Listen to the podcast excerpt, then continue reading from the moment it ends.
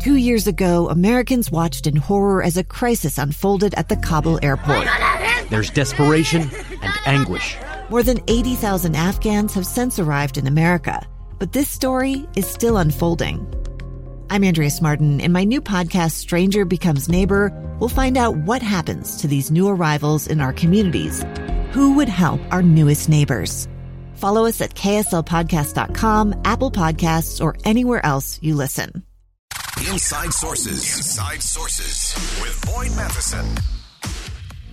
For over two decades now, I have annually attempted to write a personal version of a State of the Union address.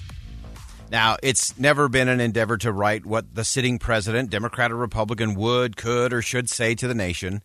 It's simply my version of a message. This is the 24th time I've done this. So here we are again. President Biden will deliver his first State of the Union in a most difficult moment. We have challenges at home and abroad. They're real and they're really hard.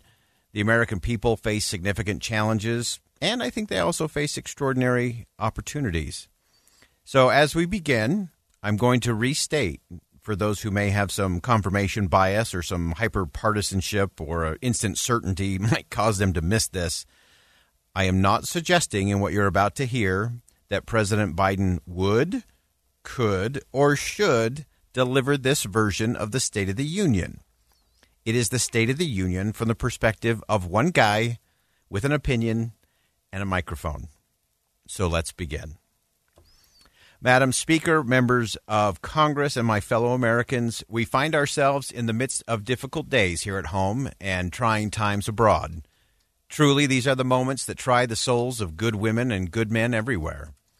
Many in our nation are worried about where we are as a society and our seemingly fragile, fragmented, and fracturing connections to each other as fellow travelers. Many are weary from the long night of the pandemic and the devastating division in our communities, the financial distress, and the tragic deaths of despair that have followed in so many ways. Too many, far too many in this country, are wondering if our shared future in America can actually be as bright as our past, or if we're doomed to decline. My fellow Americans, this is not the time for the citizens of the United States to cower in the corner. Now is the time for us to stand up, to stand together, to stand against tyranny and division, and stand for each other and every freedom loving soul around the world.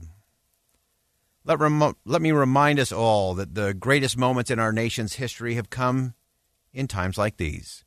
It is in such moments that we demonstrate to the world and to ourselves the principles we profess to believe and the content of our character that we've tried to forge. It's been said that circumstances don't make the nation, but circumstances reveal the essence of the true character of the country. We face challenges tangible and real in our nation that are undermining the confidence of our citizens. Issues include inflation, the cost of gas and groceries, government spending, health care, immigration, education, racism, criminal justice, climate, and equal opportunity for all, just to name a few. Now, the cynic will declare America broken I am here to declare that despite our sometimes halting steps, our flaws, and our failures, the United States of America is not broken, just unfinished. I remind you that my address tonight is the State of the Union, not the state of the government. And I can declare with great confidence that the State of the Union is strong. Tonight, I have not passed out my speech in advance so that partisans can know when to stand and applaud. I believe this is not a moment to deliver a laundry list of new government programs to satisfy partisan special interest groups and raise campaign cash. I'm determined to restore the State of the Union to its proper place as a report to Congress and to the American people. Now, as an equal opportunity offender tonight, I state that our two previous presidents, one Democrat and one Republican, contributed to the undermining and politicization of this address in a most discouraging and distressing way. There are some here tonight on both sides of the aisle and some in seats of power who have also torn the fabric of the State of the Union through grandstanding. Grandstanding that might be fitting for their social media popularity but has no place in this temple of freedom and democracy. This State of the Union is not a political rally. To that end, I've actually extended a personal invitation to each member of the Supreme Court to join us in the People's House tonight, as is right and proper. Sadly, over the last decade, it has become increasingly difficult for these esteemed jurists to sit in this chamber for what has become more of a political campaign spectacle than an address to Congress and the nation. Members of the Supreme Court, thank you for being here and for your vital work. The work you do in the judicial branch helps us uphold the rule of law, vital to our continued success as a nation. Let me turn our attention now to where our attention has been drawn in recent days Ukraine. The American people have been stirred by the bravery, unity, commitment to freedom of the people of Ukraine. They've demonstrated it, they've lived it. It is interesting to me that it has taken a battle for freedom abroad that has caused us as citizens to reflect on the principles we hold dear here at home. The people of Ukraine have set aside every difference, every disagreement, every bit of contention, every previous offense or petty argument to unite. My fellow Americans, we all would be wise to do the same beginning in our homes and neighborhoods, in our communities, and across this country, we should set division and trivial disagreements aside and once again unite for the good of the nation. The current conflict is not a war between the people of Russia and the people of Ukraine. Like most wars in history, the current conflict is a war for the power of a few at the expense of the many. The innocent and the most vulnerable in both countries will take the brunt of this unnecessary war. Through massive disinformation, we see evil being called good and good being called evil. That is how hate is stirred, contempt is cultivated, and war begins to be waged. So, for peace to prevail, citizens must recognize truth and make the moral judgment to choose freedom and self determination. Yes, my fellow Americans, this is a moral moment. We must make a moral judgment between good and evil as I believe we'll be judged for what we do in such moments, individually and as a nation. Will we stand with the freedom loving people of Ukraine and, yes, with the freedom loving people of Russia and everywhere else in the world?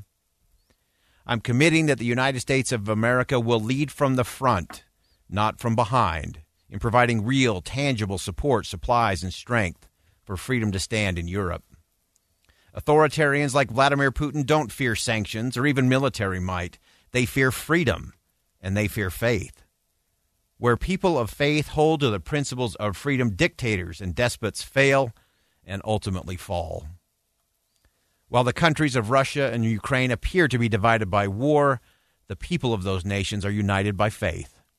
And I invite the people of Ukraine, the people of Russia, and all of us to unite in a day of prayer. Recognizing the sisterhood of women, the brotherhood of man, will help all of us recognize and be blessed by the fatherhood of God.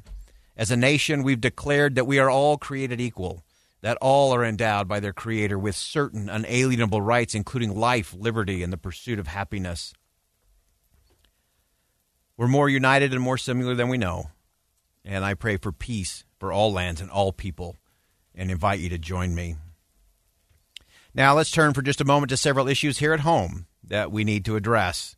In examining these issues, I invite you to reject the fake fights and the false choice of political extremes.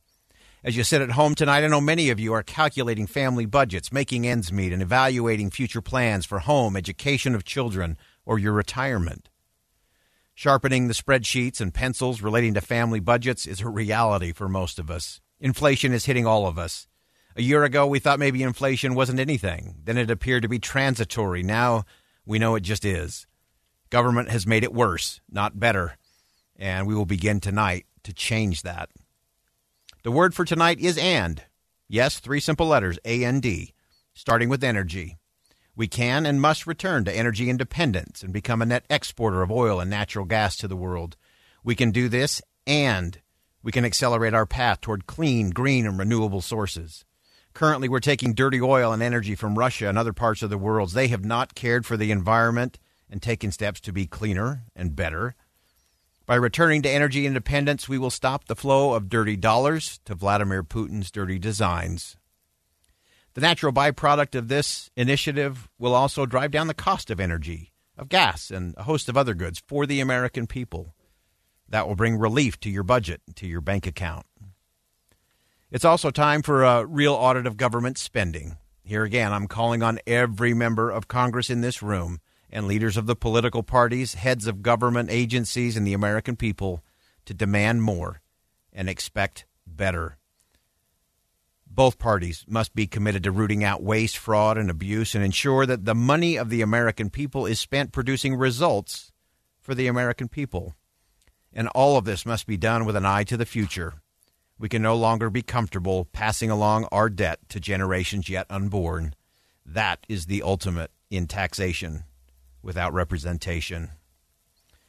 So I conclude tonight by channeling my inner Adlai Stevenson, who said, Let us talk sense to the American people. Let us tell them the truth that there are no gains without pains, that, there are, that we are now on the eve of great decisions, not easy decisions. What counts now is not just what we're against, but what we are for. Who leads us is less important than what leads us. What convictions, what courage, what faith. I have great faith in the American people. I still believe that while our politics are badly broken, America is not. We're just unfinished. I remain bullish on the future of this country because of who we are and where we've been. Join me in ensuring that the state of this union, our union, the United States of America's union, remains strong and free. I'm Boyd Matheson. Thanks for joining us on Inside Sources here on KSL News Radio. And as always, as you go out into the world today, make sure you see something that inspires, say something that uplifts, and do something that makes a difference. This is your daily resource for critical breaking news, weather, and conversation about Utah's most important stories. Listen on the KSL News Radio app, brought to you by Any Hour Services, KSL FM Midvale, KSL Salt Lake City. Four hours until the State of the Union address on KSL News Radio, Utah's. I'm Dave Cawley, investigative journalist and host of the podcast Cold. In October of 1985, a woman named Sheree Warren left work at a busy Salt Lake City office. To meet her estranged husband at a downtown auto dealership. She never made it home. Sheree's car surfaced weeks later in Las Vegas. In the parking lot of a hotel casino. No one knows how it got there. Strange. It was strange. Both Sheree's estranged husband and her boyfriend raised suspicion for investigators. I kind of thought that he might have done something. But no arrests were ever made. In Cold Season 3, we dig into double lives, make new connections in the case, and examine the difficulty raised by reasonable doubt. We want answers just as much as anyone else. They have creeps like that now, too, so nothing's changed. That's the new Cold Season 3 The Search for Sheree, now available anywhere you get your podcasts.